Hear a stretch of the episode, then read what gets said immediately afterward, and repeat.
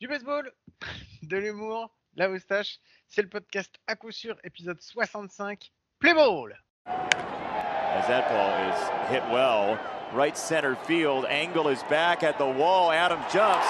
Welcome back, 15!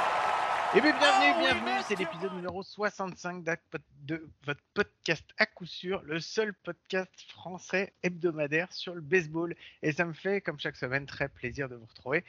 Et comme chaque semaine, avec moi, j'ai mon compagnon, mon compadre, celui qui m'accompagne encore pour une semaine, c'est Mike. Salut Mike, comment tu vas?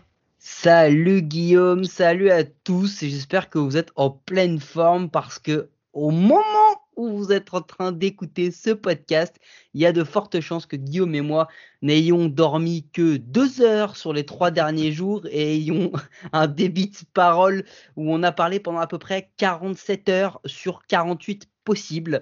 Donc, euh, sachez qu'on a enregistré ce podcast, il faut le dire dès le début, Guillaume, hein, en amont de la SEP Cup, euh, que mine de rien, on vous donne votre petite dose d'à coup sûr hebdo, parce qu'il faut quand même pas déconner. Et est-ce que tu sais, Guillaume, c'est quoi le numéro 65 en ce moment dans le baseball? Euh, C'est le. Non, je ne sais pas. Je ne sais pas. Eh ben, c'est le nombre de fois par jour où Shoei Otani a décidé de nous faire passer pour des cons.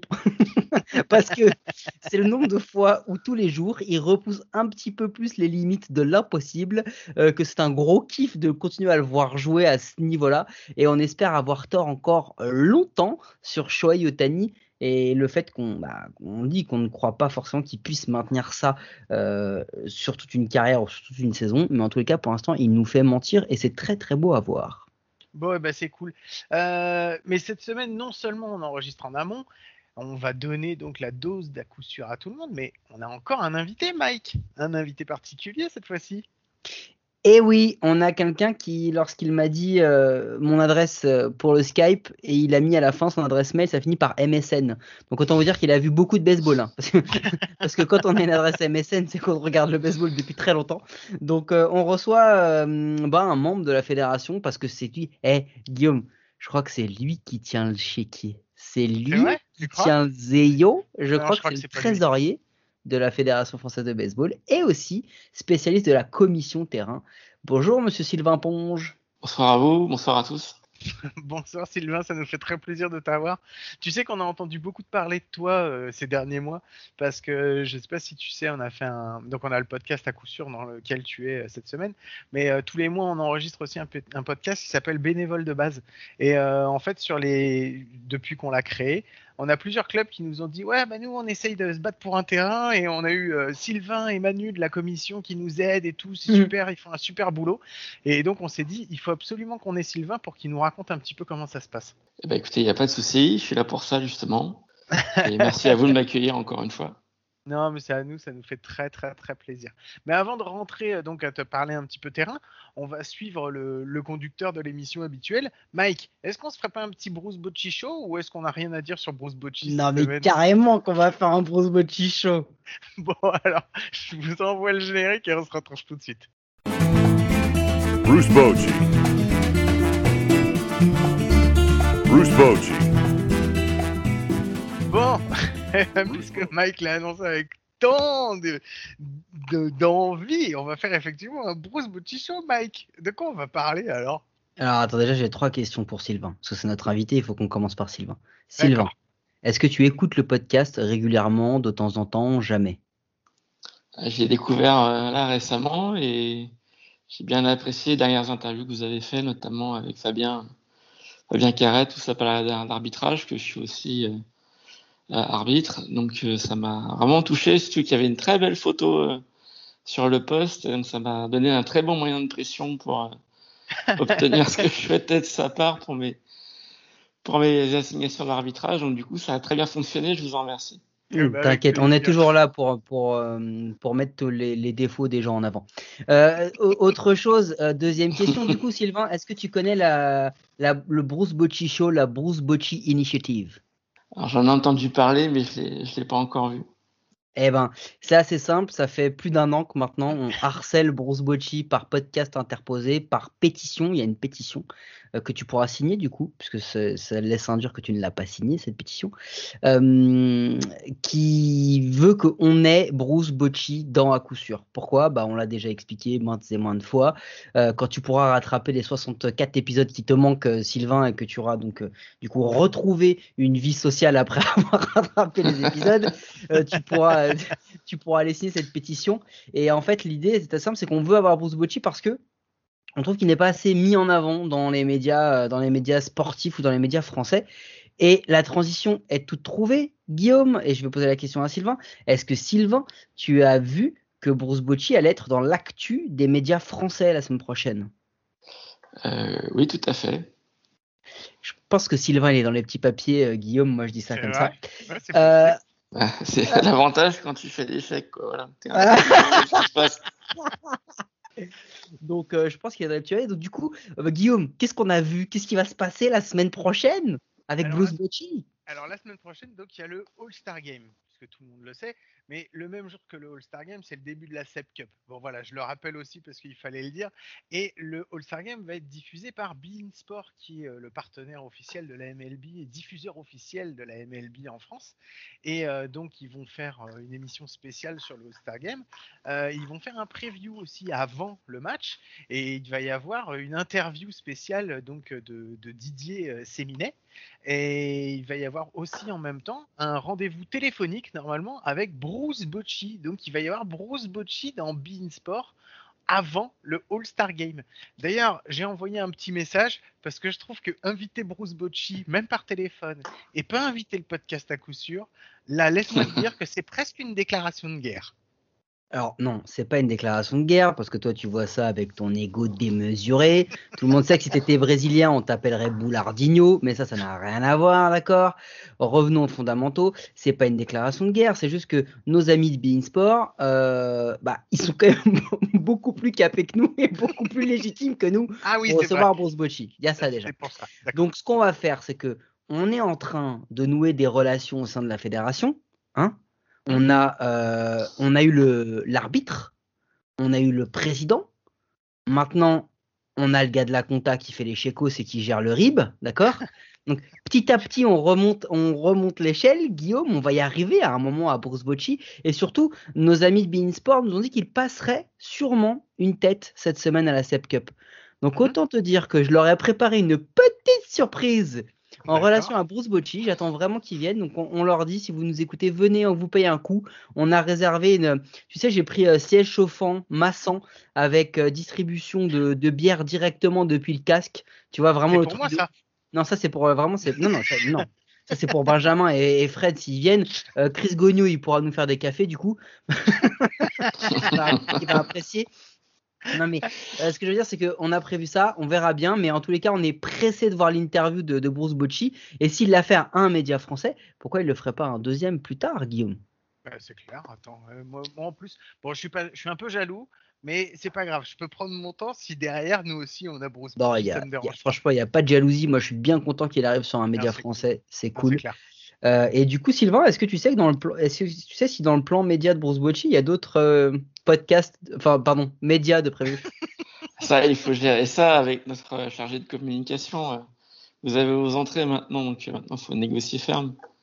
Il s'appelle comment le chargé de communication? Ah, François Collet François, François Collet. Je crois Ah, qu'il je va crois être. Salue au passage. Ouais, nous aussi on le salue. Et je crois que de toute façon on va le voir à la SEB. Il y a des grandes chances. hein. Euh, Il y a des chances que vous le croisiez, ouais. Donc euh, n'hésitez pas.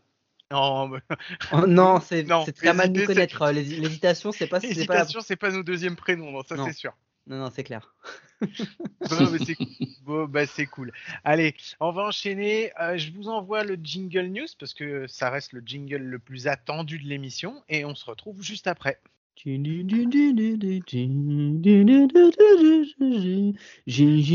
Jingle News. N'importe quoi. ok.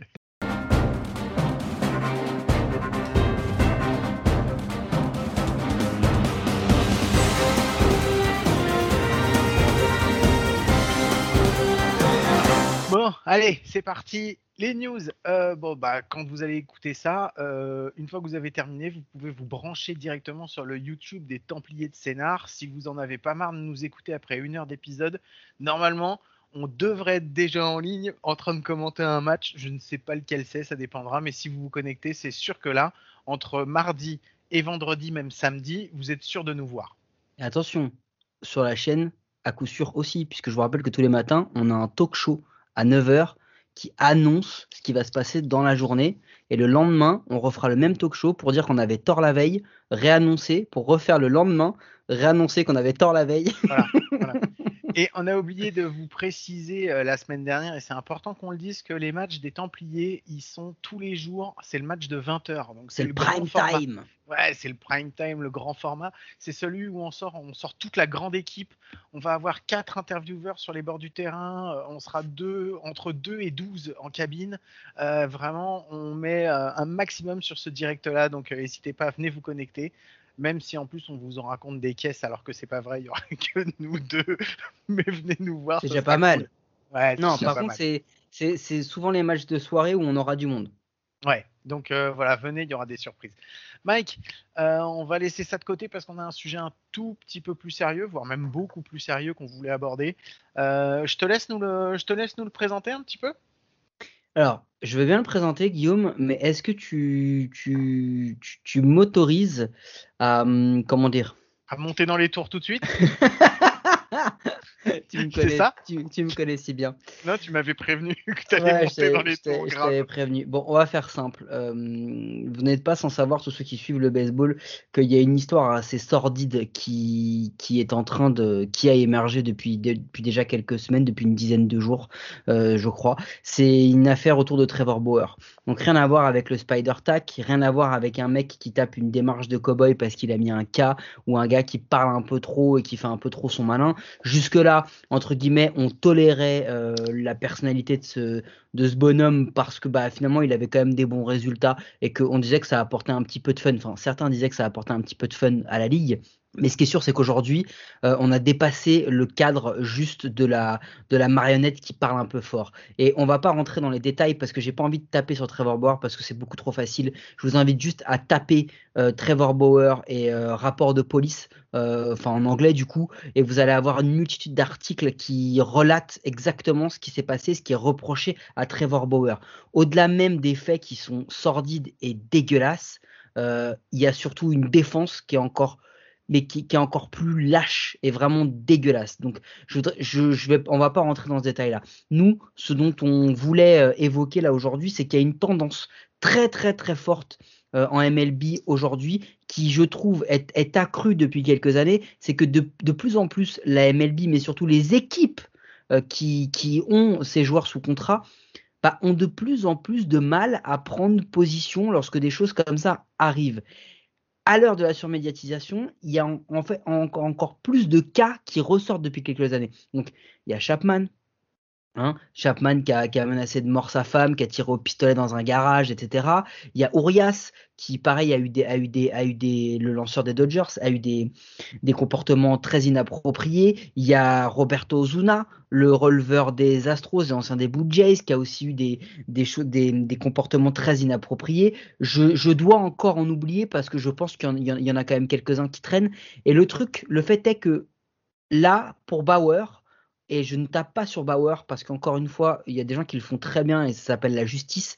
Moi, je veux qu'on tape sur les Dodgers parce que quand ça s'est tombé, quand les preuves ont commencé à arriver, il a fallu attendre plusieurs jours pour que ce soit la MLB qui prenne la décision de mettre Trevor Bauer sur une suspension administrative de 7 jours.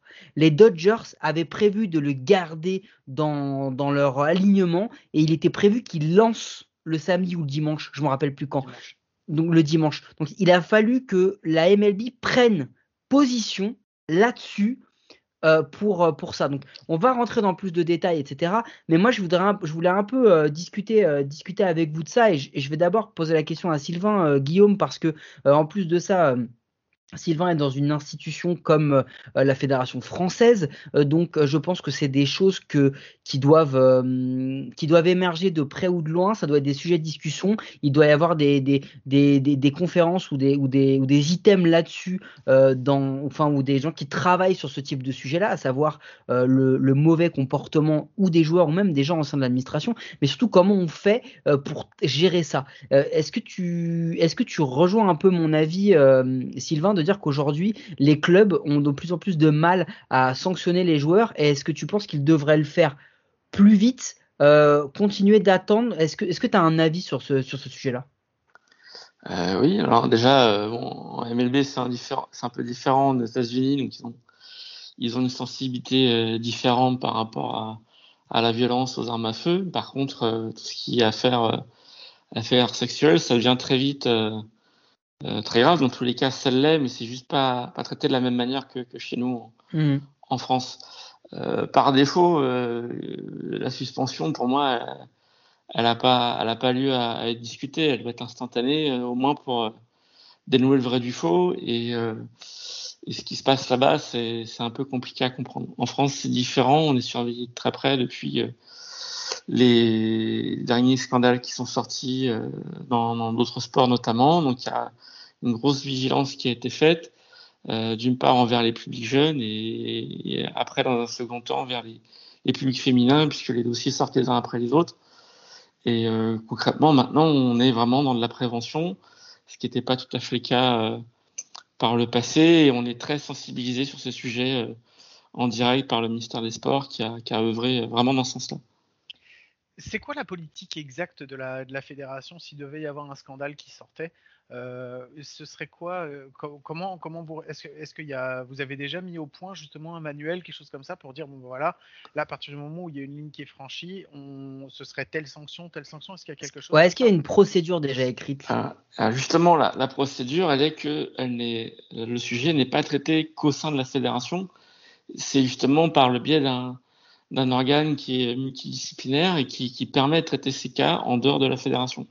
Puisque le, problème qui se passait, euh, enfin, qui a été identifié par le, pour certains cas, c'est que c'était mis sous le sceau du secret et, et que les affaires sortaient pas ou beaucoup plus tard.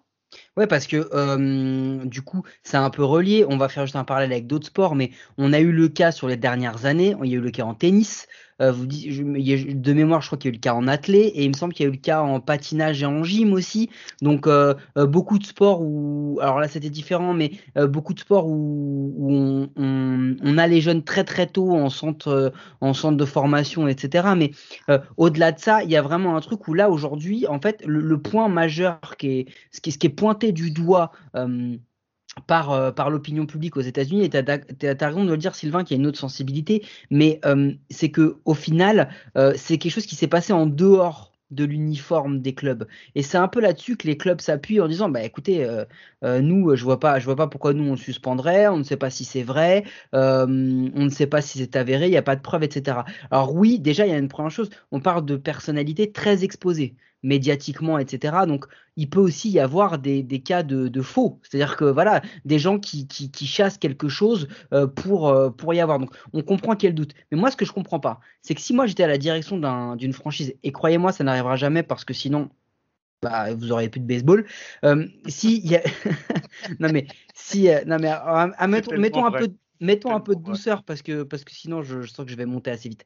Euh, euh, je comprends pas comment un board d'une franchise avec des enjeux à plusieurs milliards de dollars peut se dire qu'il vaut mieux laisser un joueur sur le terrain parce qu'il est bon alors que potentiellement c'est un violeur ou un mec qui a abusé de quelqu'un que de se dire, eh ben, tu sais quoi, on va s'en passer pour 5 ou 6 matchs en attendant de voir la tournure que prend la, que prend le, que prend l'affaire. Et si on voit que ça prend une, tournure qui est plutôt en la faveur du joueur, euh, de sa bonne foi, eh ben, on le remettra sur le terrain. Je comprends pas, moi.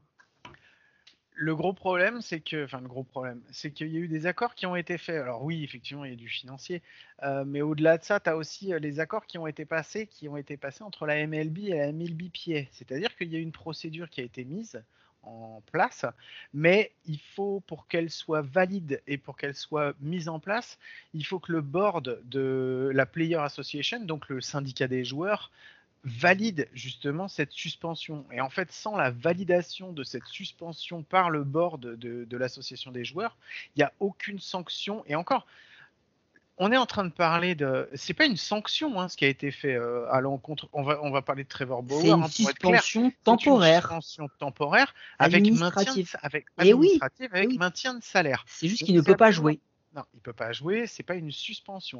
Elle a d'ailleurs été. euh, c'est une suspension d'une semaine qui a été reconduite cette semaine et qui devrait normalement être reconduite la semaine prochaine, euh, puisque apparemment, avant que ça passe au tribunal de Pasadena, je crois que c'est au tribunal de Pasadena, avant que ça passe, il va se passer encore C'est ce qui s'était passé avec Roberto Ozuna.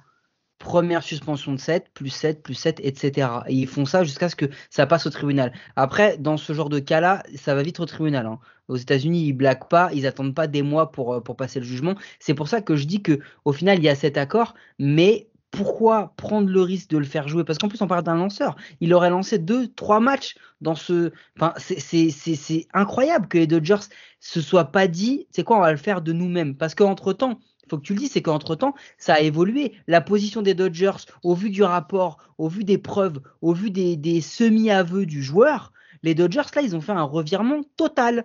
C'est-à-dire qu'ils ont annulé le Bubble Day de, de Trevor Bauer, euh, ils ont annulé plein de choses, ils sont en train petit à petit de se désengager de l'engagement qu'ils ont vers le joueur.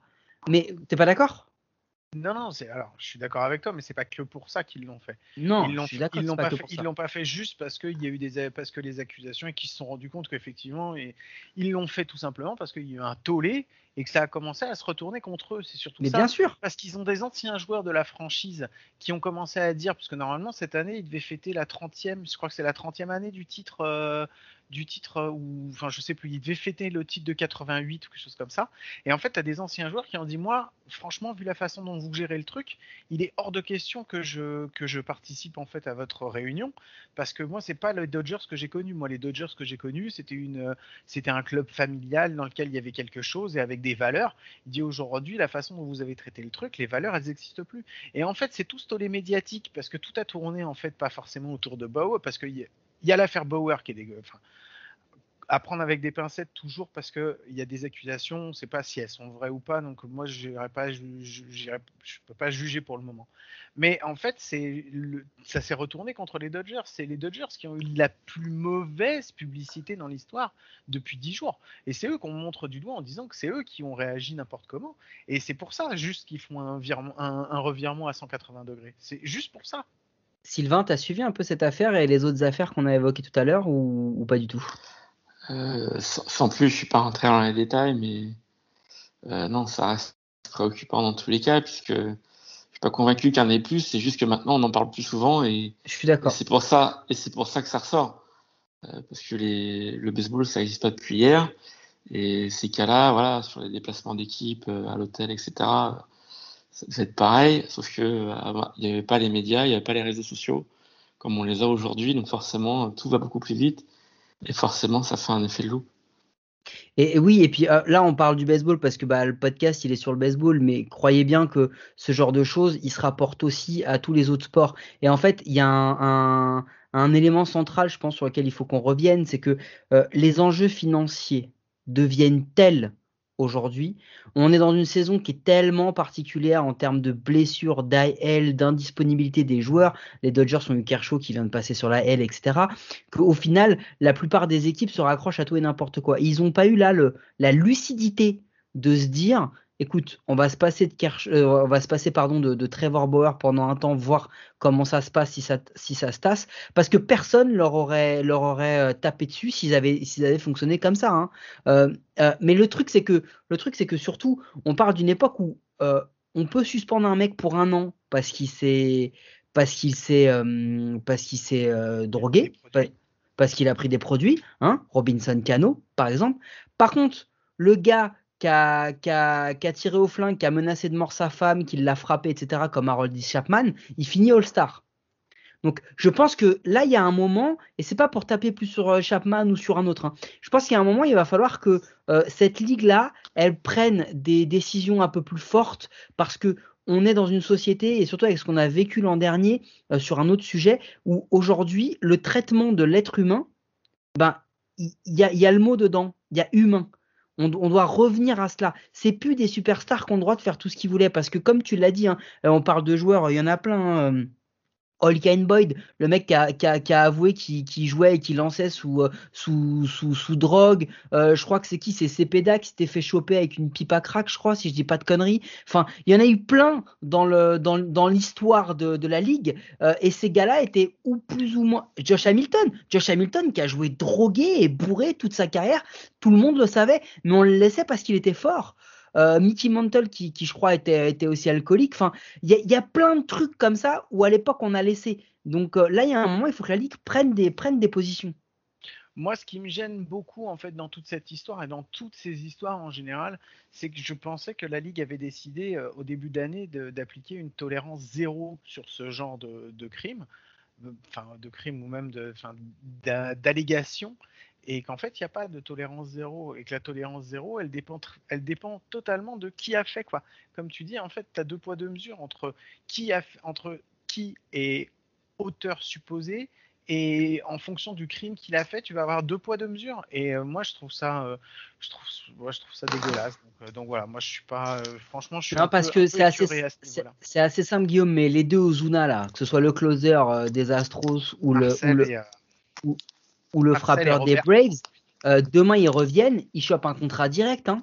donc, non, non, mais je sais pas parce que souvi- souviens-toi, euh, souviens-toi le, le- quand, quand justement c'est Ozuna quand il est, il est arrivé aux Astros, c'est justement, il est arrivé aux Astros en pleine tempête euh, là-dedans. Les Astros l'ont pris, ils l'ont mis, ils l'ont fait jouer et euh, ça, t'as, t'as même un mec dans les, dans les, un, mec de la direction qui est allé voir les journalistes en disant ah bah vous avez vu hein, nous on le fait jouer, il y a quoi comme problème machin et tu te dis enfin Ouais. où on va quoi Enfin, Alors que, dire, les, alors que les Blue Jays s'en étaient séparés sans le dire clairement, mais en laissant sous-entendre que, euh, que s'ils s'en séparaient, c'était pas une question sportive, c'est parce que le gars avait dérapé. Donc euh, voilà, je pense que chaque, euh, chaque entité, la MLB en tant qu'institution et les, et les franchises en tant qu'institution, se doivent à un moment d'appliquer des, règles et des sanctions un petit peu plus fortes pour ce genre de ce genre de- d'allégations et surtout euh, il y en a qui ont été condamnés depuis. Hein. Ah, et puis euh, non, je pense que la MLB ferait bien de s'inspirer un petit peu de ce qui s'est passé en NFL, puisque la NFL, il y a eu quelques années où ça a commencé justement les scandales à sortir beaucoup, et, euh, et où ils ont décidé d'appliquer une tolérance zéro, et à partir du moment où il y avait quelque chose, ils mettaient les gars en, en- en indisponibilité, et puis, et puis voilà. Mais bon, Mike, on va pas faire tout l'épisode là-dessus, parce que bon, après, je pense que ça nous énerve assez, on va commencer à rentrer dans de, dans de l'énervement et des cris. Juste comme ça, Pete Rose n'est toujours pas au Hall of Fame parce qu'il a parié. Mm. Voilà, juste pour, euh, voilà. Et, euh, et on va passer au premier sujet et au premier sujet où on va, bah voilà, on va en apprendre un petit peu plus sur notre invité. Euh, Sylvain, on t'a invité parce que bah, on va avoir plein de questions à te poser sur ta fonction et tout ça, et sur tes responsabilités et ce que tu fais au sein de la Fédé. Euh, Et surtout, il faudra surtout que tu nous dises ce que tu ne fais pas, parce que je pense qu'on aura plus de- ce sera ira plus vite si tu nous dis ce que tu ne, ce que tu ne sais pas faire. Et euh, on va d'abord te poser des petites questions pour savoir qui tu es. Donc alors, Sylvain, qui es-tu? C'est quoi ton, ton rapport au baseball? Comment t'es arrivé au baseball déjà? Qu'est-ce qui t'a poussé vers ce sport? Alors, euh, bah, là, j'y jouais déjà à l'école, après au collège. Et euh, bah, il y a eu une animation euh, organisée par un club de ma région, euh, les Caribous Limay Brevan, pour pas les citer. Et donc, du coup, ça m'a incité à, aller en club, découvrir ça, parce que j'aimais à la base les sports américains. J'ai commencé à lire les magazines de l'époque, euh, New Sport par exemple, Ah, Sport Action, voilà. Et puis, euh, donc t'es de la génération des cassettes Pontel, c'est ça? Ouais, c'est ça. c'est ça. Tu fais partie de ces gens qui, qui, sur une année, voyaient un même match 365 fois. Quoi. Ah, j'ai usé quelques, quelques VHS ouais, avec ça. Ouais, c'est ça. À côté de la, la cassette de Top Gun aussi, mais c'était pas pour les mêmes raisons. Pour d'autres raisons. Et on donc, ouais, j'avais, euh, il y avait TV Sport, il y avait tout ça qui passait et on, Mm. on se partageait les cassettes à, à l'entraînement, c'était génial. Donc, euh, ouais, j'ai, j'ai un long parcours. Fallait trouver quelqu'un qui avait TV Sport. Je- Il n'y avait pas grand monde. Je crois que tu avais un dîner dans Paris. Je sais pas si vous- tu, tu te souviens de cette époque. Tu avais un, un Oui. resto un peu américain, dîner, qui passait euh, TV Sport euh, en, en direct. Mais ça devait être le seul endroit sur Paris où si tu n'avais pas le, le- le satellite où tu pouvais aller voir la télé. Euh, juste pour les auditeurs, vous n'êtes pas sur Arte, hein, tout va bien. Euh, on va revenir à du baseball, mais laissez les boomers s'exprimer entre eux, et puis après on reprendra le cours normal de l'épisode. Donc vas-y, te- vas-y, reprends, reprends ton explication, Sylvain, parce que sinon on va se faire engueuler de toute façon. Donc tu en étais à l'email Brevan, tu allais faire le test, euh, enfin, tu allais Voilà. voir. Donc j'y ai passé deux ans. Il y avait une grosse équipe à l'époque qui jouait en première division. Donc ça, on avait euh, les seniors qui jouaient, qui jouaient en Coupe d'Europe aussi. Donc euh, tout de suite, ça, ça crée des références. On a envie de se projeter. Et, et voilà, moi j'étais tout gamin, ça me, ça me plaisait. Plus, euh, je voyais que j'arrivais à me débrouiller, euh, donc euh, ça m'allait très bien. Et donc bah, j'ai commencé, j'avais ouais, 12-13 ans. Et puis euh, le virus m'a pris et, et je ne l'ai pas quitté. Par contre, l'équipe jeune a, a périclité euh, au bout de deux ans. Et donc après, j'ai changé de club pour aller à, à l'époque, ça s'appelait Savigny-Temple. Maintenant, c'est devenu Sénat, où j'y suis resté 24 ans. Euh, par contre, petite parenthèse, et ça, ça va rejoindre ce dont on va parler après.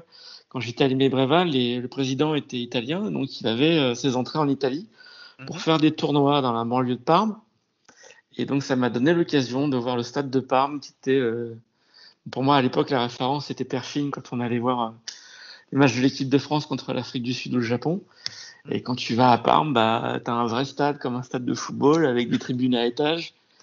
Euh, tu comprends pas ce qui se passe. dis, ouais, mais C'est clair. c'est pas tout à fait. Et puis tu vois qu'il y a, il y a autant de terrains de baseball en Italie y a de terrains de rugby en France. Donc euh, tout de suite, ça crée une autre dimension. Et puis dans le tournoi, on joue. euh, nous, on était gamins. En plus, c'est pas la même catégorie d'âge. Ils jouaient pas avec les mêmes distances. Les joueurs en face, nous, on avait- moi j'avais 14 ans. Les autres en face, ils avaient tous de la barbe, deux têtes de plus. tu joues euh, Grosseto, Amsterdam en face. Bon, bah. Ok, t'essaies de voir la balle, hein. t'essaies pas de la frapper, t'essaies juste de la voir. Et euh, voilà, donc là, ça m'a dit, ah, bah, en fait, il y a, d'autres pays qui jouent au baseball en Europe, c'est très bien. Peut-être essayer de les rattraper, mais pas tout de suite. Donc après, euh, après, euh, je suis, je suis- donc, j'ai, par obligation, je suis allé à, à Savigny-Temple, c'était le seul club qui restait dans le secteur. Mhm. Et donc voilà, ça m'a pris, on était sur un terrain un petit peu différent, euh, dans une zone industrielle, un petit peu euh, à l'extérieur de la ville, et j'y suis resté, il y avait une très bonne ambiance. C'était quoi le terrain de Savigny à l'époque? Tu peux nous expliquer un petit peu?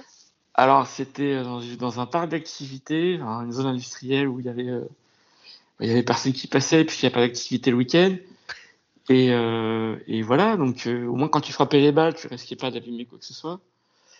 Il n'y avait pas de maison, mais voilà, c'était à Savigny-Temple, dans Seine-et-Marne, donc bah, c'est pas très loin du stade actuel, hein, mais, mais voilà, par contre.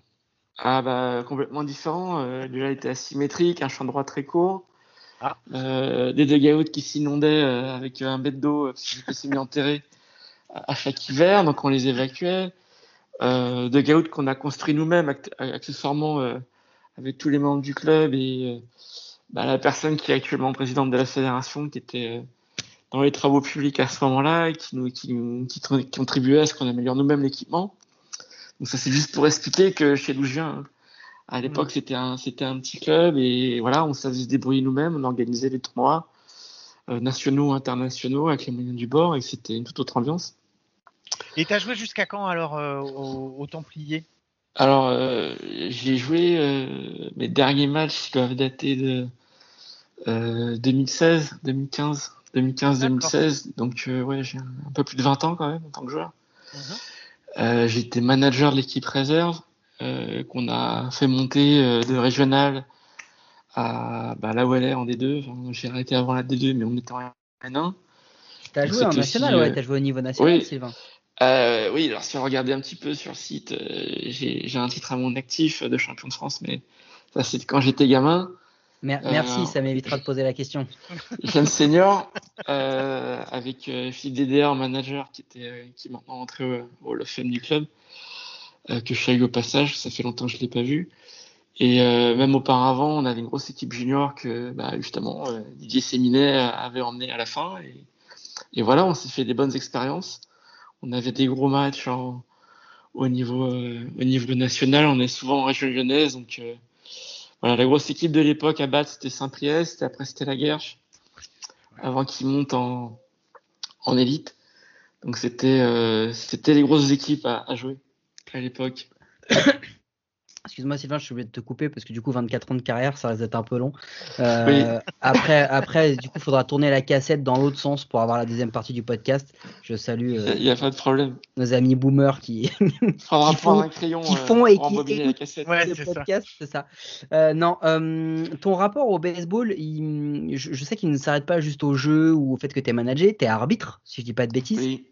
Euh, t'es arbitre. J'étais arbitre très tôt, moi. En fait, j'étais arbitre à 16 ans. Euh, là, dès, dès, le- dès que là, je me permettais de passer mon diplôme et, et voilà. Et donc, par un fait du hasard, je me suis retrouvé à arbitrer des matchs euh, euh, d'assez haut niveau. Je me suis retrouvé avec Stéphane Lefargue, Carlo Gimignan quand il jouait à Saint-Lô. Donc voilà, c'était assez surprenant et ça m'a plu aussi. C'était un pas. Alors, juste petite anecdote, parce que je pense que tu te rappelles pas, tu m'as déjà arbitré. Euh, et Ah, tu m'as. Je me rappelle pas. Euh, non, mais c'est clair.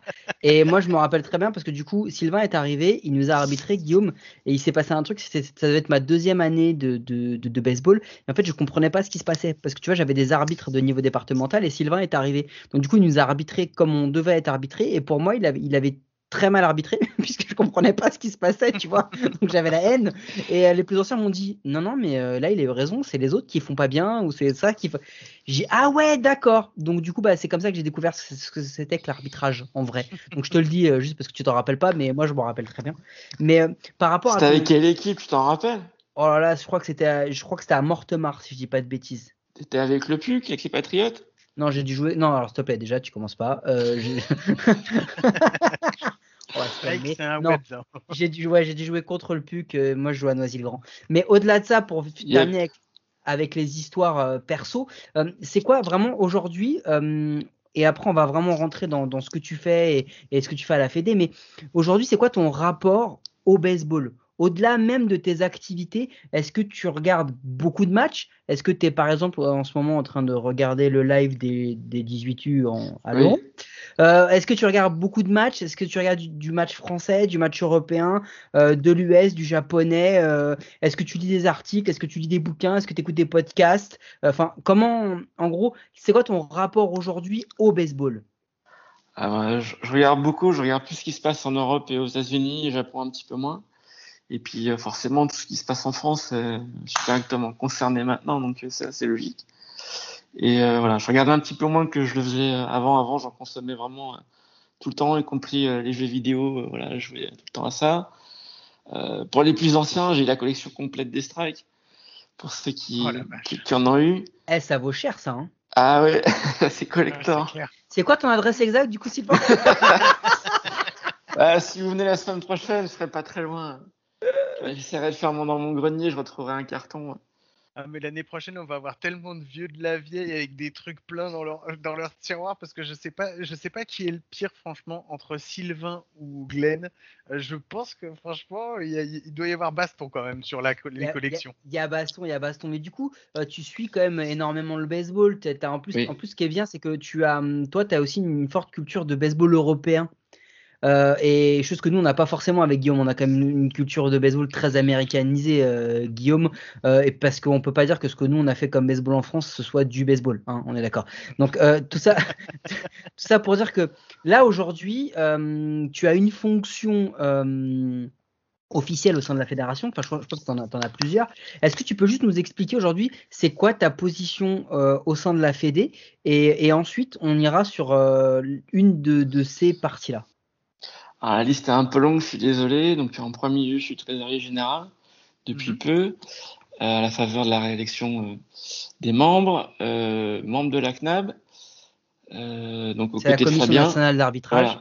Voilà, donc je suis au cœur des décisions sur l'arbitrage et euh, président de la commission fédérale terrain équipement qui, qui m'amène à, à me balader un petit peu partout en France sur les terrains et aider tous les clubs qui en ont besoin. Et donc ça, ça me fait un contact vraiment euh, très large. Ça m'amène à connaître beaucoup de personnes. Et puis, euh, sinon, concrètement sur le terrain, je suis arbitre, comme je vous l'ai expliqué aussi. Bon alors, on a déjà raconté une anecdote sur ton passé d'arbitre. La CNAB, on en a parlé, tu es d'accord avec nous, certainement avec la personne la mieux placée. Hein, Clairement. puisque bon bah voilà. Euh, ton ton poste de trésorier On en parlera après en l'émission. off, on va. T'inquiète, ça on va s'arranger. Dieu mais il a la même blague que moi, je l'avais préparé depuis 5 minutes, il avait exactement la même. On va se concentrer à la commission terrain, Guillaume, Ouais. si tu le veux bien. Ouais, la commission de terrain, parce que, euh, bah, comme je t'ai dit, en fait, dans, dans, dans le bénévole de base, le bénévole de base numéro 1 et le numéro 7 qu'on a fait, donc avec les Webs et avec euh, les, Wildcats. les Wildcats de Colombes, euh, on a entendu parler donc justement de vous. Et euh, alors déjà, on voulait savoir comment ça s'organise, comment, comment ça se passe quand un club vient vous voir en disant, bah voilà, nous, on aimerait bien avoir un terrain. Euh, comment comment on fait? C'est quoi votre votre processus en fait de, de réflexion? Comment vous, vous mettez les choses en place? Alors, il y a plein de cas euh, possibles. Donc, en général, il y a un terrain existant qui a besoin d'être amélioré. Mhm. Et ça, c'est euh, le cœur de, de nos projets en, en général. On a des cas un peu plus compliqués euh, quand il y a des soucis de sécurité. Par exemple, le terrain est fermé du jour au lendemain sur décision du maire. Donc là, on est dans une gestion de l'urgence pour moins maintenir l'activité, euh, ne serait-ce que les entraînements.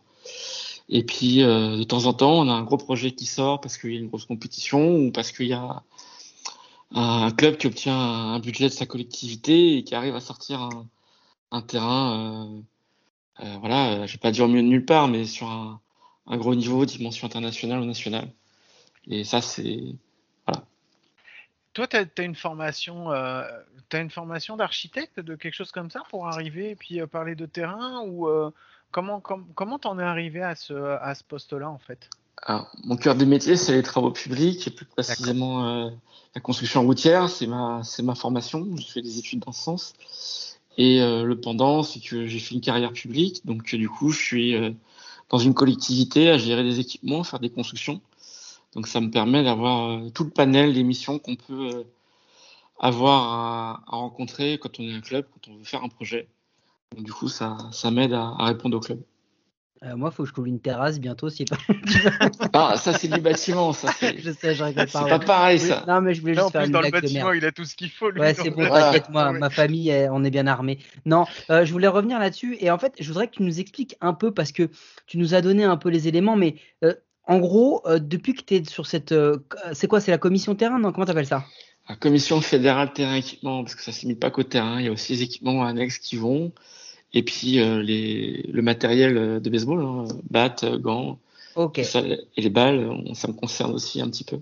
Voilà, donc pour être précis, euh, commission terrain et équipement. Donc moi, ce que, ce que j'aimerais pour comprendre un peu, euh, c'est quoi votre, euh, votre fonction. on va faire un entretien d'embauche, Guillaume. C'est au sein de la commission fédérale terrain, qu'est-ce que vous faites aujourd'hui? C'est quoi, c'est quoi vos missions?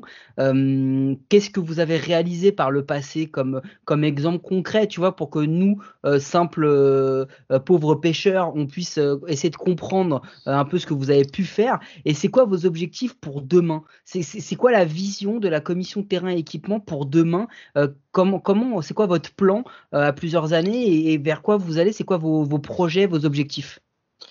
Alors, en premier lieu, les missions de la commission terrain, c'est définir des normes en fonction des règlements internationaux qui évoluent assez souvent, euh, même si c'est un sport de tradition, et euh, donc du coup homologuer les terrains à quelque niveau que ce soit, niveau national comme régional ou même départemental pour certains. Et donc à partir de là, on s'adapte aux besoins de nos interlocuteurs pour les aider au mieux et surtout optimiser euh, leurs demandes dans une perspective de développement. Euh, bon, des clubs en, en D1, ils ont des besoins très spécifiques sur des niveaux qualitatifs. S'ils veulent organiser des événements internationaux, un, un club de régional ou départemental qui se crée, qui part d'un terrain de foot, et ben, on va lui donner des, des priorités euh, pour qu'il sollicite sa collectivité dans un dans une démarche de développement pérenne de son équipement. Et en gros, nous, on considère que euh, un terrain, c'est un des trois axes forts d'un développement de club, avec les, les jeunes et euh, à terme les, les encadrants, voire les salariés. C'est ce qui permet de, de franchir les étapes euh, le plus rapidement possible et de manière cohérente. Ça, on s'en est, on s'en est rendu compte assez rapidement. hein. donc, euh, des exemples, on en a, on en a pas mal. Notamment le club dont je suis issu, parce que concrètement, euh, voilà, il a multiplié par trois son nombre de licenciés euh, par ce. Enfin, c'est un des aspects, mais c'est à force ça y a fort- fortement contribué. Donc là, on s'adapte vraiment aux besoins du, club. des clubs. Et à partir de là, on arrive à, à faire des, des, programmes de réalisation de travaux qui s'échelonnent sur plusieurs, sur plusieurs exercices, parce que c'est forcément des gros budgets. On n'est pas forcément les sports euh, les plus reconnus en, en terrain de grand jeu. C'est la dictature du football un petit peu en France, du rugby dans le sud-ouest et dans le sud en général. Donc on arrive en... après, parce que euh, on a souvent eu l'habitude, et quand je dis on, c'est au sens général, de se contenter de, du peu qu'on voulait bien nous donner.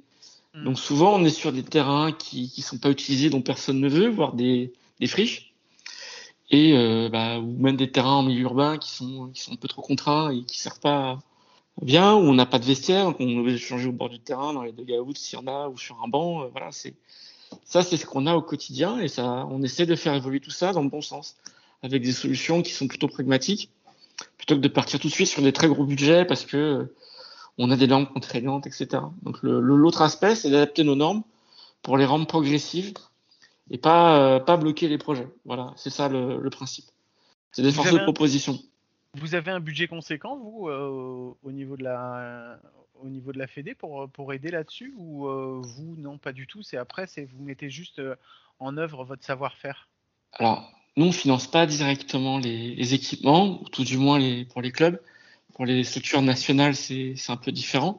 Par contre, on va euh, aider les clubs à aller chercher leurs subventions euh, locales auprès des financeurs euh, territoriaux, donc le département, la région ou, ou autre, parce qu'on a la connaissance, et ça c'est aussi par ma profession que j'ai accès à ces infos, on arrive à aider les clubs à solliciter leur collectivité pour monter des dossiers de subvention. Et après, dans un second temps, on priorise les, les dossiers quand ils nous sont soumis à, à avis par les, l'organisme financier qui s'appelle l'agence nationale du sport, ex-CNDS. Donc, je vais pas détailler tous les acronymes, mais en gros, c'est les organismes d'État qui, financent les équipements sportifs. Donc, à partir de là, on sait aider euh, les clubs à, structurer leurs demandes et à mettre des, montants en face de leurs demandes. C'est ce que attendent les collectivités et c'est ce qui permet de faire avancer les projets. Tu nous parlais d'équipement aussi et tu mettais, tu rajoutais dedans les balles, les battes, les gants. Euh, à quel niveau vous intervenez vous dans, dans ce type d'équipement? Bah, euh, Très concrètement, un sujet qui, date il n'y a pas si longtemps que ça. Euh, on a discuté des bâtons composites, euh, par exemple, en, première division. Donc ça, c'est un, sujet, c'est essentiellement porté par DTN par rapport à, des, euh, des niveaux de de jeu par rapport au niveau européen qui n'autorise pas les bâtons composites. Donc, par, par exemple, il y a des discussions à ce niveau-là. On définit des normes euh, par rapport à des, effets de communication qui peuvent être inscrits ou pas sur les, les équipements ou le matériel. Euh, voilà, c'est des sujets vraiment très divers et variés. À la base, on, s'aligne sur les normes européennes qui sont, euh, qui sont assez détaillées et qui sont même pas calées sur, les, sur ce qui se fait aux États-Unis, mais ils sont assez, ils sont allés assez loin dans le détail. Donc, du coup, on a, on, se cale dessus et derrière on adapte en fonction de nos spécificités de territoire par rapport à ce qu'on peut obtenir comme bâton en France par exemple. Est-ce que vous emboîtez, euh, vous, emboîtez souvent le pas parce que j'ai l'impression euh, au même titre que par exemple tu vois au niveau de la euh, l'arbitrage euh, généralement, quand on fait des changements dans l'arbitrage, c'est parce qu'il y a eu des changements bah, aux États-Unis, qu'ils ont changé les règles et qu'on les adapte après. Est-ce que vous aussi, vous êtes à ce niveau-là suiveur sur les exemples et sur ce qui est donné par la, par la, par, qui vient des États-Unis?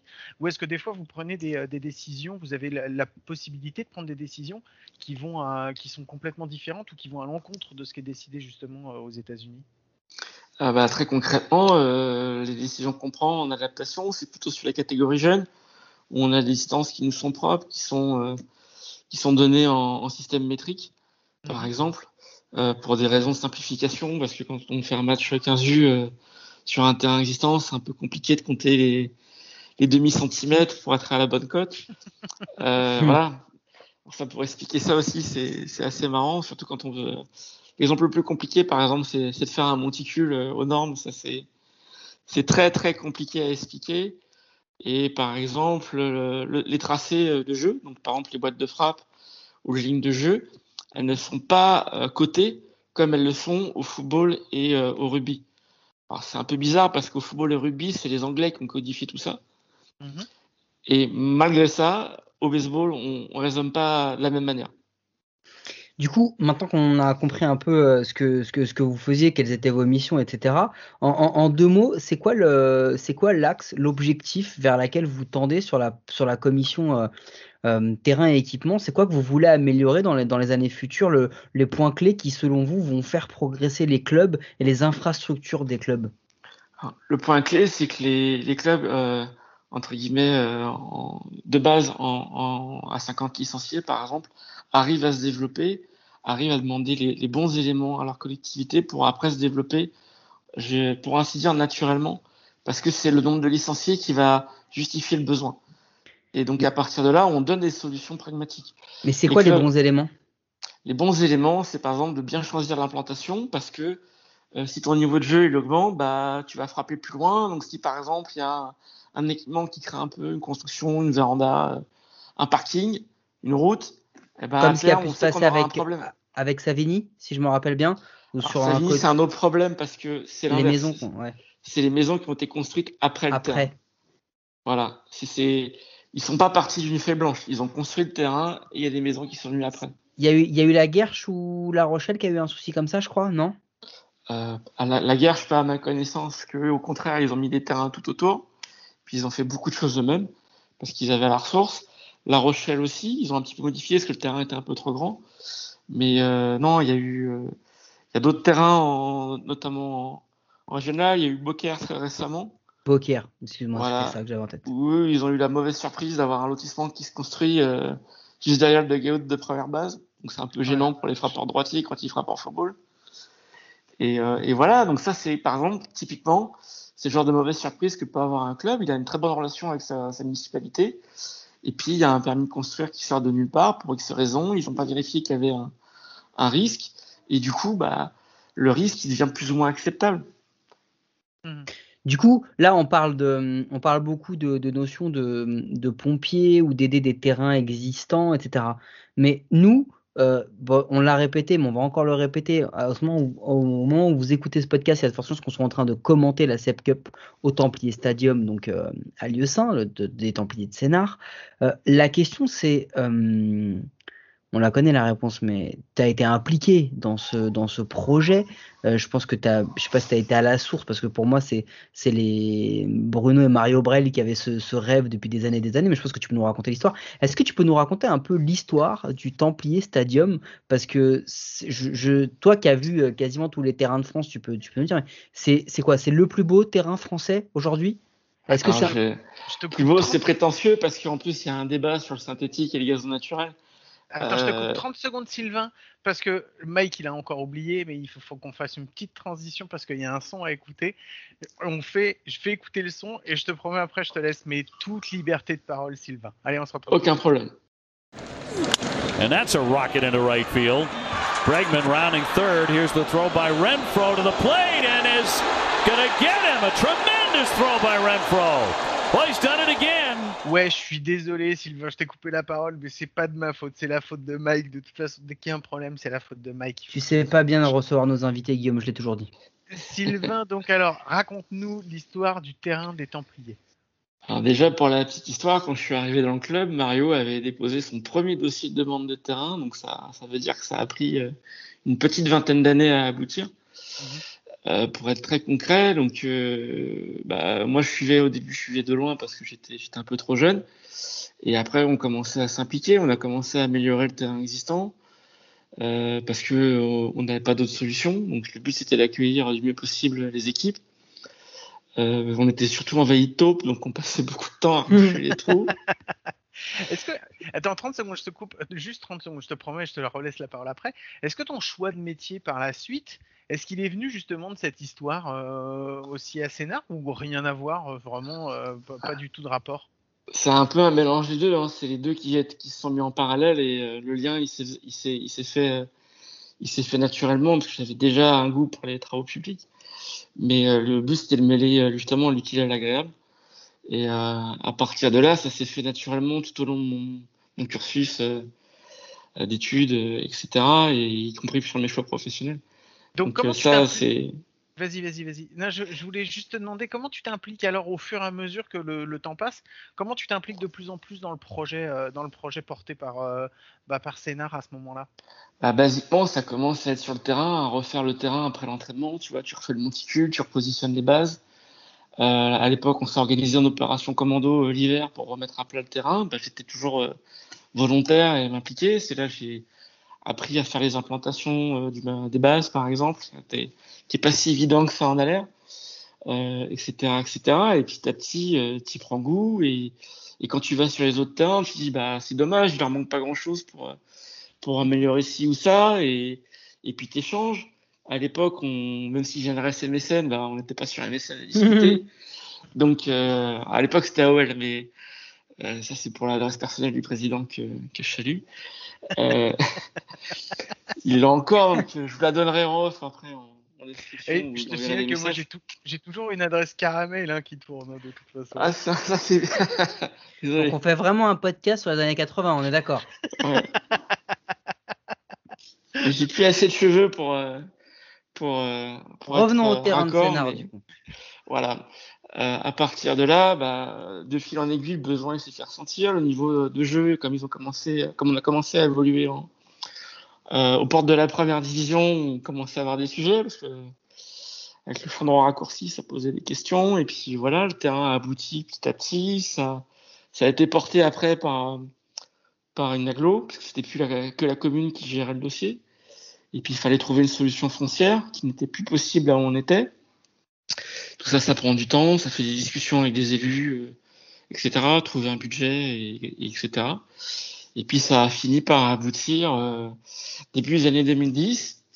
Alors je vous cache pas qu'à l'époque le président il était un petit peu fébrile et un petit peu agacé d'avoir des retards à chaque fois. Et puis euh, mon meilleur souvenir par rapport à ça, c'est on a eu une réunion, on a été convoqué au siège de la de l'agglo de Sénat et on pensait à nouveau que le projet était ajourné et on nous annonce comme ça en plein milieu d'une réunion devant tout le monde.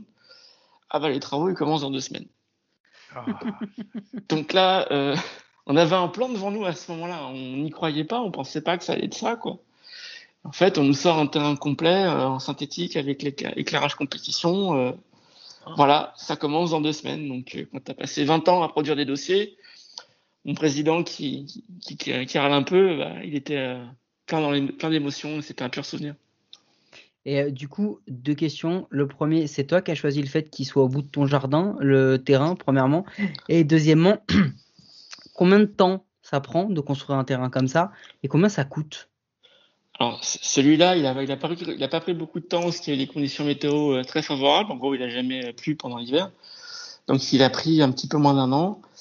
Et euh, pour le choix euh, du lieu, c'est moi qui ai choisi la maison pour être la plus proche possible du, du terrain. Quand euh, j'ai vu que ça se construisait, j'ai dit, ah, tiens, c'est pas mal, mais je l'ai pas dit tout de suite à ma femme, donc elle, elle a pas vu le coup venir.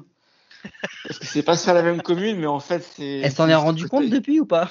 Ah bah, elle a vu que j'étais pas trop souvent à la maison quand je voulais euh, monter son dressing, donc du coup, euh, elle a commencé à se poser des questions. Où est-ce que je passais quand? Ouais, non, chérie, je reviens dans, dans deux secondes. Euh, voilà, m'attends pas pour manger. Et, je reviens bientôt.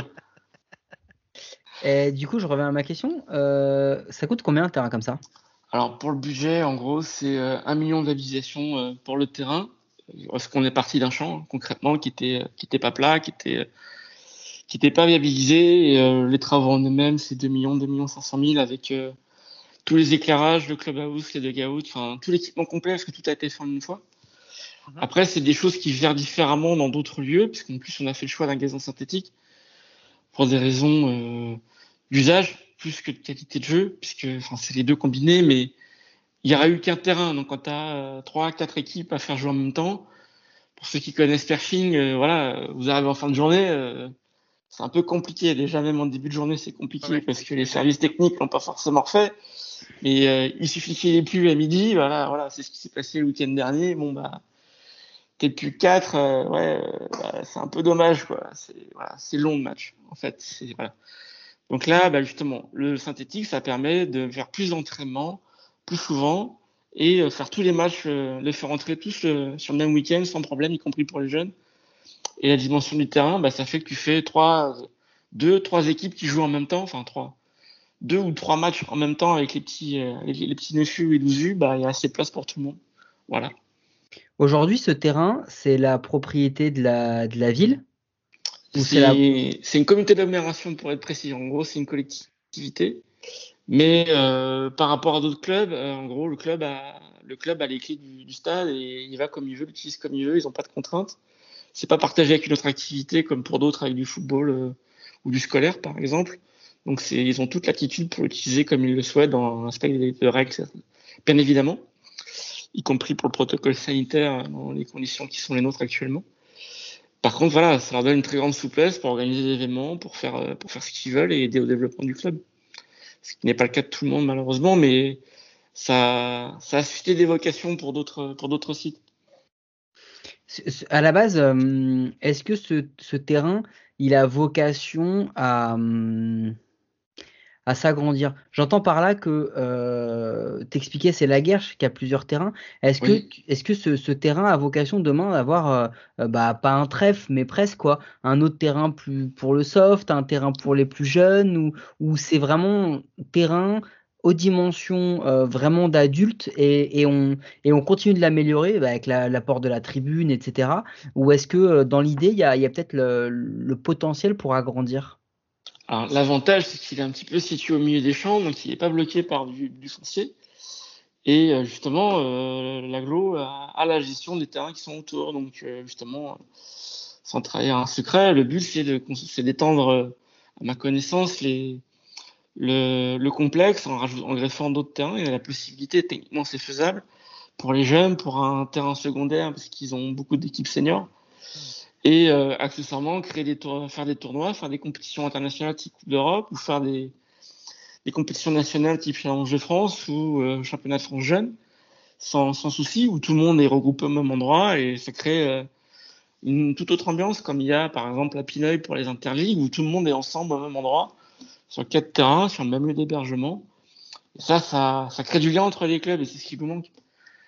Foncièrement voilà c'est d'être ensemble sur les gros événements et euh, de manière concentrée en termes de lieu. A, ça, c'est pour la partie match. Ça permet aussi de faire des centres d'entraînement, faire des structures de formation, former des officiels pour faire. Euh, parce que quand on est arbitre, bah, on a besoin de faire la. On fait la théorie avant tout pour apprendre les règles, mais faire de la formation pratique, bah, on est obligé de, de, se greffer sur un terrain où il y a une équipe qui joue, qui s'entraîne, pour, euh, bah, pour, faire de la pratique pure et être euh, au fait de ce qui se passe pendant un match. Voilà, donc ça, sert à plein de choses en fait un terrain. C'est pas que, faire des matchs. Euh, même si je suis très content de voir des, beaux matchs euh, sur tous les terrains de France et plus particulièrement à côté de chez moi. Mais euh, voilà, c'est pas que ça. Est-ce qu'il y a d'autres gros projets comme ça de, gros terrains en France actuellement, des trucs qui sont, dans les tuyaux, qui pourraient arriver ou, ou c'est un peu, un, un peu statu quo à ce niveau-là? Alors, on en avait un très gros à la faveur des Jeux Olympiques quand on débattait de Paris 2024 avec une pratique, euh, une pratique baseball. Donc là, c'est un peu passé euh, aux oubliettes malheureusement. Mais là, il y a toujours un, un souhait d'un complexe euh, fédéral ou qui regroupe euh, l'ensemble des, équipes de France et des structures de formation euh, au niveau national. Donc ça, c'est dans les tuyaux. Qui serait où? Alors, dans le secteur justement de l'agglo Grand Paris Sud, mais c'est plutôt de l'autre côté, plutôt du côté euh, d'Evry-Courcouronne euh, pour l'instant, et ce qui n'empêche pas de créer, de greffer des terrains sur Sénat ou euh, sur d'autres lieux. Euh, voilà, et plus précisément en Ile-de-France, actuellement la région finance beaucoup les équipements à la faveur Paris 2024, même si c'est pas des sites olympiques, pour justement développer les terrains de jeu. Euh, c'est aussi en phase avec ce qui se passe pendant le confinement, puisqu'on a vu que les gymnases étaient rapidement fermés et qu'il y avait des jeunes qui avaient un petit peu besoin de se dépenser et des un peu moins jeunes aussi pour garder la santé, garder la forme et au-delà de la pratique compétitive, juste faire du sport en fait. Donc il y a des, des financements qui sont portés par la région et qui nous permettent de sortir des projets. Donc euh, on a vocation à améliorer les terrains. Actuellement, le dossier brûlant, c'est Savigny pour que puisse à nouveau rejouer là-bas en, en D1. Et c'est euh, mon seul premier. Pour l'anecdote, euh, quand le terrain était fermé, c'était mon lieu de travail. Donc, euh, ça m'a ah, posé un problème. C'est ta faute, du coup. Non, mais c'était un de mes patrons qui a signé euh, l'arrêté qui ferme le terrain. Ah, Donc là, c'était euh, c'était un problème. Donc, tu peux réexpliquer globalement, c'est en fait les maisons sont apparues sur le champ droit? Le champ droit, le champ droit, le champ centre. Voilà. Droit. Et... centre droit, les, en fait, il n'y avait pas de maison et les maisons sont venues se construire. Et du coup, bah, je vous laisse imaginer que euh, euh, quand tu as des gars de, l'élite qui frappent, bah, tu as, des home runs. Et puis, bah, en batting practice, la balle, elle sort, euh, elle sort 9 fois sur 10. J'exagère à peine. donc, du coup, bah, eh ben, tu t'es en, es en danger parce que tu peux, tu, peux, tu peux casser des tuiles, des vitres, tu peux toucher quelqu'un qui est dans son jardin. Donc, ça a créé ce problème et c'est ce qui fait que le, le terrain été fermé. Alors, euh, c'est plus, c'est plus compliqué que ça. Ça, c'est ce qui a fait que la D1 ne pouvait plus y jouer. Sauf que du jour au lendemain, le maire a décidé qu'il n'y aurait plus d'activité du tout, y compris pour les jeunes, parce que son projet, c'était de faire autre chose à la place du, terrain de baseball. Donc, elle a utilisé, c'était une dame, un prétexte, entre guillemets, de, sécurité par rapport à des plaintes de riverains qui étaient plus ou moins montées en, en épingle. C'est pour ça que ça crée des situations de fragilité, c'est pour ça qu'il faut rien considérer comme acquis. Euh, dans la vie d'un terrain. Euh, et donc à partir de là, le club s'est retrouvé sans solution, euh, ne serait-ce que pour s'entraîner. bien que aux entraînements, ils pouvaient adapter leurs exercices et pas frapper ou générer du risque pour les habitations. Voilà, donc là c'est pour ça que je t'explique que j'étais très gêné quand j'ai vu ça, mmh. parce que j'étais au courant du projet et surtout c'était ma collectivité, ma collectivité qui était une, c'était pas de mairie, c'était une, une aussi, qui devait construire ce qui était euh, projeté. Voilà, en, l'espèce une piscine, euh, qui était un argument de campagne électorale. Donc euh, voilà, on arrive sur des choses euh, complètement surréalistes qui sont complètement au-delà de la simple vie d'un club. Malheureusement, ça peut arriver. Voilà, parce que c'est la vie publique territoriale qui est comme ça, et voilà. Donc c'est très fragile, malheureusement pour nous. Et donc à partir de là, il faut être vigilant et être conscient aussi des choses. Sylvain, j'ai une dernière question pour toi avant qu'on passe à la, dernière ligne droite de, l'épisode. Euh, je voulais savoir, euh, c'est peut-être que tu n'auras pas la réponse. Euh, aujourd'hui, en fait, on est d'accord que pour qu'une communauté, qu'une agglomération ou qu'une, on va dire une ville construise une collectivité. voilà, une comme ça, comme ça, tu. merci. Tu enveloppes tout le monde j'avais plus pour qu'une collectivité construise un terrain, il faut qu'il y ait des il faut qu'il y ait des pratiquants. On est d'accord? Oui. Et pour qu'il y ait des pratiquants, il faut qu'il y ait un terrain. Et parce que c'est ce qui aussi risque d'attirer. Est-ce qu'on n'est pas dans l'histoire du serpent qui se mord la queue? C'est quoi la solution? C'est ça le, sujet. L'idée, c'est euh, quand on est sur une implantation, par exemple un club qui se crée, c'est d'avoir un choix stratégique pour le euh, l'emprise foncière qui va être utilisée. Donc, euh, on, peut, on sait adapter un terrain de football. Par contre, il ne faut pas qu'il soit contraint par un environnement proche. Donc à partir de là, on sait faire un choix d'implantation pour un, niveau d'équipement minimal qui puisse évoluer sur des, gros, euh, des grosses constructions. C'est ce qui s'est passé à la guerre. La guerre, ils ont fait euh, un terrain en partant d'un champ, ils ont fait un, un backstop, euh, un petit bousier fil de trois clôtures, et après c'est devenu un terrain à part entière et qui a vraiment évolué. Et maintenant ils font des très gros tournois. Il y a 20, 20 équipes jeunes quand ils, quand ils font les tournois jeunes au printemps. Et, et, voilà, et la vie du club, elle s'est, elle s'est créée, elle s'est améliorée, et après, elle s'est auto-alimentée parce qu'ils se suffisent eux-mêmes. C'est aussi simple que ça. Euh, la, voilà. la guerre, j'étais pas dans un. Si tu prends les environnements en région parisienne, c'est vachement problématique parce qu'il faut, ah. il faut de la place.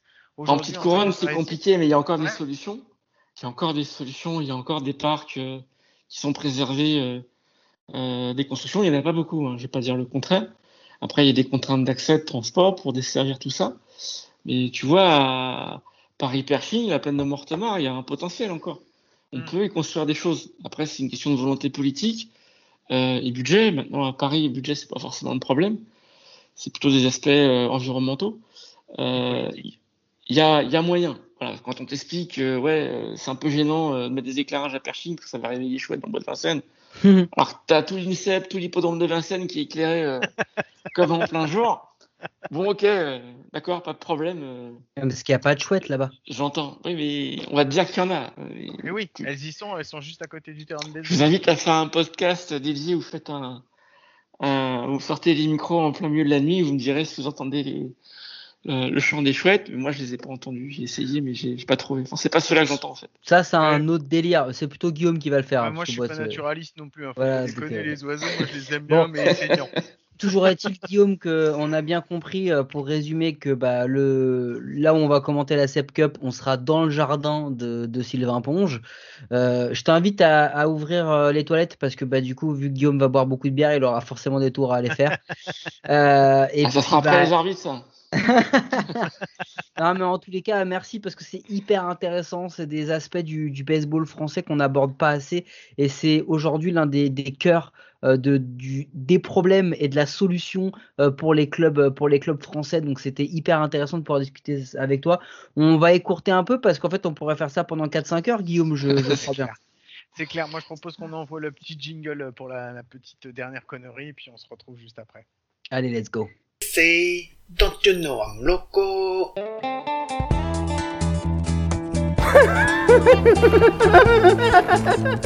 the fuck is with this guy? Who is he? Donc voilà, ça y est, c'est la dernière ligne droite. La Non, mais c'est bon, on fait pas. la fait-. Bon, bon, voilà, ça y est. Non, un peu d'entrain, Guillaume, un peu de, de dynamisme. Alors, On je la refait? Non, on la Non, je refait. t'en prie. Non, Non, non, je t'en prie. je veux pas t'apprendre ton métier.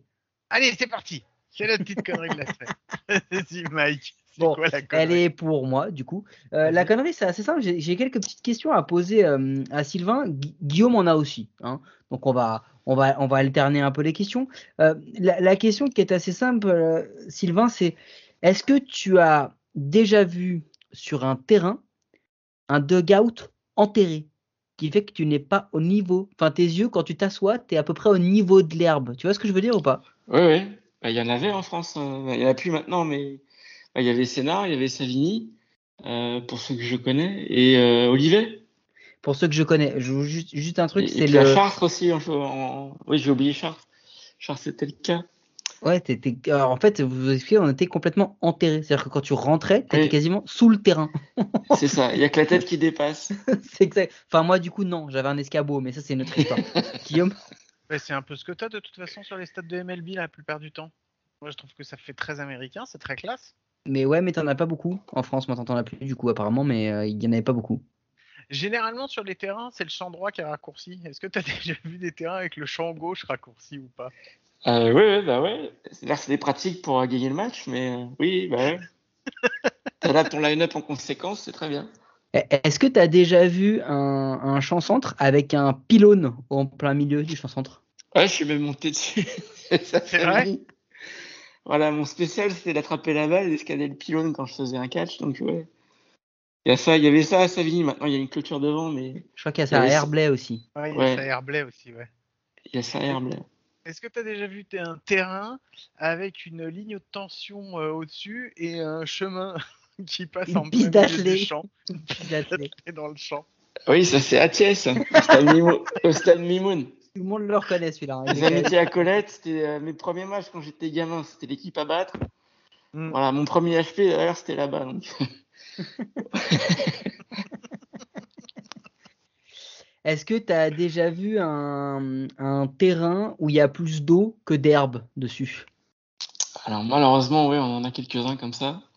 Je crois que le record, le record de catégorie, c'était euh, Chalon-sur-Saône où il y avait 1m50 d'eau euh, Oh putain. Ouais, hiver. Parce que c'est en gros, c'est euh, c'est la Saône qui passe sur le terrain, quoi. Voilà. C'est du water polo là. c'est- c'est plus- Ah bah là, oui, euh, il faut un masque et un tuba pour aller rattraper la balle. hein. C'est un peu Euh, compliqué. il, joue, il joue pas avec un masque et un tuba hein, au water polo par contre. Sylvain, je sais pas si t'as déjà vu beaucoup de beaucoup Ouais, mais là. Ok, ils sont en slip et ils ont des ils ont des Ouais, mais tu sais pas ce qui se passe en dessous, c'est ça le problème. Maintenant, c'est filmé. Est-ce que t'as des... Est-ce qu'il y a des terrains en France où il n'y a pas de backstop? Euh, Il y en a eu, euh, essentiellement en terrain jeune, mais euh, là, à date, euh, tout de suite, en Ile-de-France, il n'y en a pas des masses. Et en, en province, il doit y en avoir quelques-uns, parce que je ne les ai pas tous vus. Mais la plupart, euh, c'est la première chose qu'on met, c'est un backstop, justement, c'est pour protéger et au moins accueillir un peu de public. Donc, euh, c'est très très rare qu'il n'y ait pas de backstop. Eh, Est-ce que euh, on va on va on va Mais à un peu. il y en a eu, je m'en rappelle de ça. Ouais. Quand on Ouais. jouait sur le, le terrain d'honneur, il y avait ça. Ouais, on, on- on confirme. Euh, Est-ce que euh, il y a des joueurs de baseball en France qui n'ont jamais joué au baseball sur un terrain de rugby ou de foot Est-ce que tu en connais? Ah, Là, ça va être dur de les trouver. Là. Bon, moi, moi c'est bon, j'en ai, je Non, suis j'en arrivé avais- au bout. je pense parce que sinon, on peut, si on peut faire toutes les spécificités des, des terrains de, de baseball en France, on en a vu plein. hein, les, les clôtures de champs ouvertes euh, quand elles existent, euh, les terrains sans monticule, les terrains avec des monticules où lorsque tu mets ta, ton pied sur la plaque, tu perds déjà 40 cm de hauteur.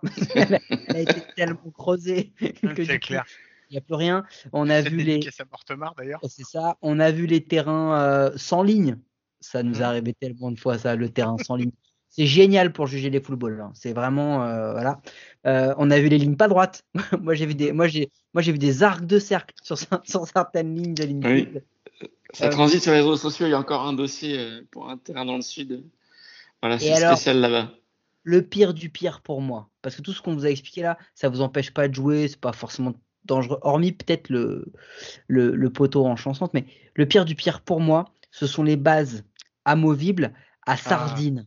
À sardines. Il faut interdire ça. D'accord? C'est la pire chose au monde qui ait été inventée. Les putains de bases à sardines, sans déconner, Guillaume, c'est comme un feu rouge qui fonctionne pas, c'est danger de mort. Parce que quand tu slides, mon pote, un, tu peux te faire planter le tibia parce que la sardine a été mal mise, tu vois. Et surtout, tu pars avec la base. Ça m'est déjà arrivé plein de fois. C'est hyper dangereux. Arrêtez, arrêtez les gars. Investissez une bonne vieille base bien dure avec un, un, un, espèce de, de, de- je sais pas, de comment on appelle ça, un, plot au milieu, une barre, j'en sais rien, pour la planter. Parce que les, les, les, les bases avec sardines, c'est la pire des choses qui soient arrivées.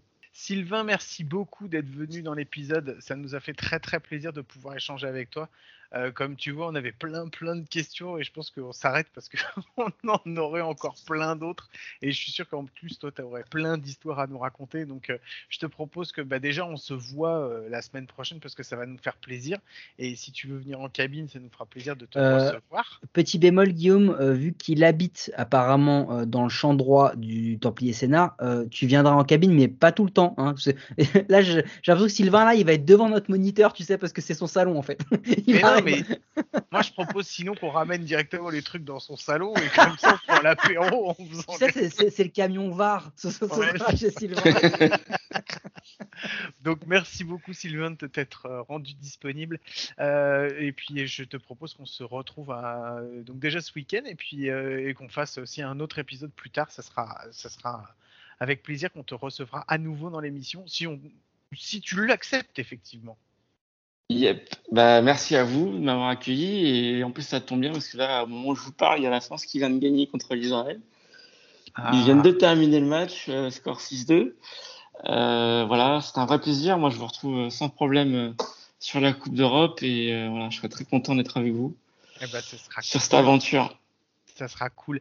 Euh, je rappelle à tous nos auditeurs que vous pouvez nous écouter sur toutes les bonnes plateformes de podcast, Google Podcast, Deezer, Apple Podcast et tous les autres. Euh, N'hésitez pas à nous laisser un commentaire, une note, ça nous aide à rendre le baseball et notre émission plus, euh, plus visible en France. Mike, j'allais te demander si on se retrouvait la semaine prochaine à coup sûr, mais je pense qu'il n'y a pas de doute là-dessus. Alors non, parce qu'on se retrouve tous les jours de la semaine jusqu'à samedi pour tous les matchs de la SEP Cup. N'oubliez pas, n'oubliez pas, on est mercredi quoi? On est mercredi 15 aujourd'hui, Guillaume? Euh, quand ça va sortir, ça sera mercredi 15, euh, mercredi 14. Mercredi 14. Donc jeudi, c'est le 15. Qu'est-ce qu'il y a le 15 Bénévole de base, les enfants. Un autre podcast sur un autre, sur une autre émission. Donc vous allez liker le show Bénévole de base et vous allez découvrir le nouvel épisode qui est consacré au Wildcat de Colombe. À ne pas confondre avec Bois Colombe. C'est que les blaireaux qui, font ça, qui disent Bois Colombe. Non, c'est les Wildcats de Colombe. Et puis surtout, bah, n'oubliez pas une chaîne YouTube des, à coup sûr, pardon, pour avoir le talk show et chaîne YouTube des Templiers pour avoir tous les matchs de la Coupe d'Europe. On vous attend nombreux. Et puis venez, euh, comme ça, on pourra vous, faire plein de dédicaces euh, sur vos t-shirts et tout. Allez, on vous fait des gros gros bisous et on vous retrouve très très vite, peut-être en présentiel et sinon dans vos oreilles. Allez, à très bientôt. Bisous, ciao. Tap to third, hard charge. Suarez, bare hand, infield grass throw, in time! Bang, bang at first! 14 in a row! Retired by Castillo. Wow.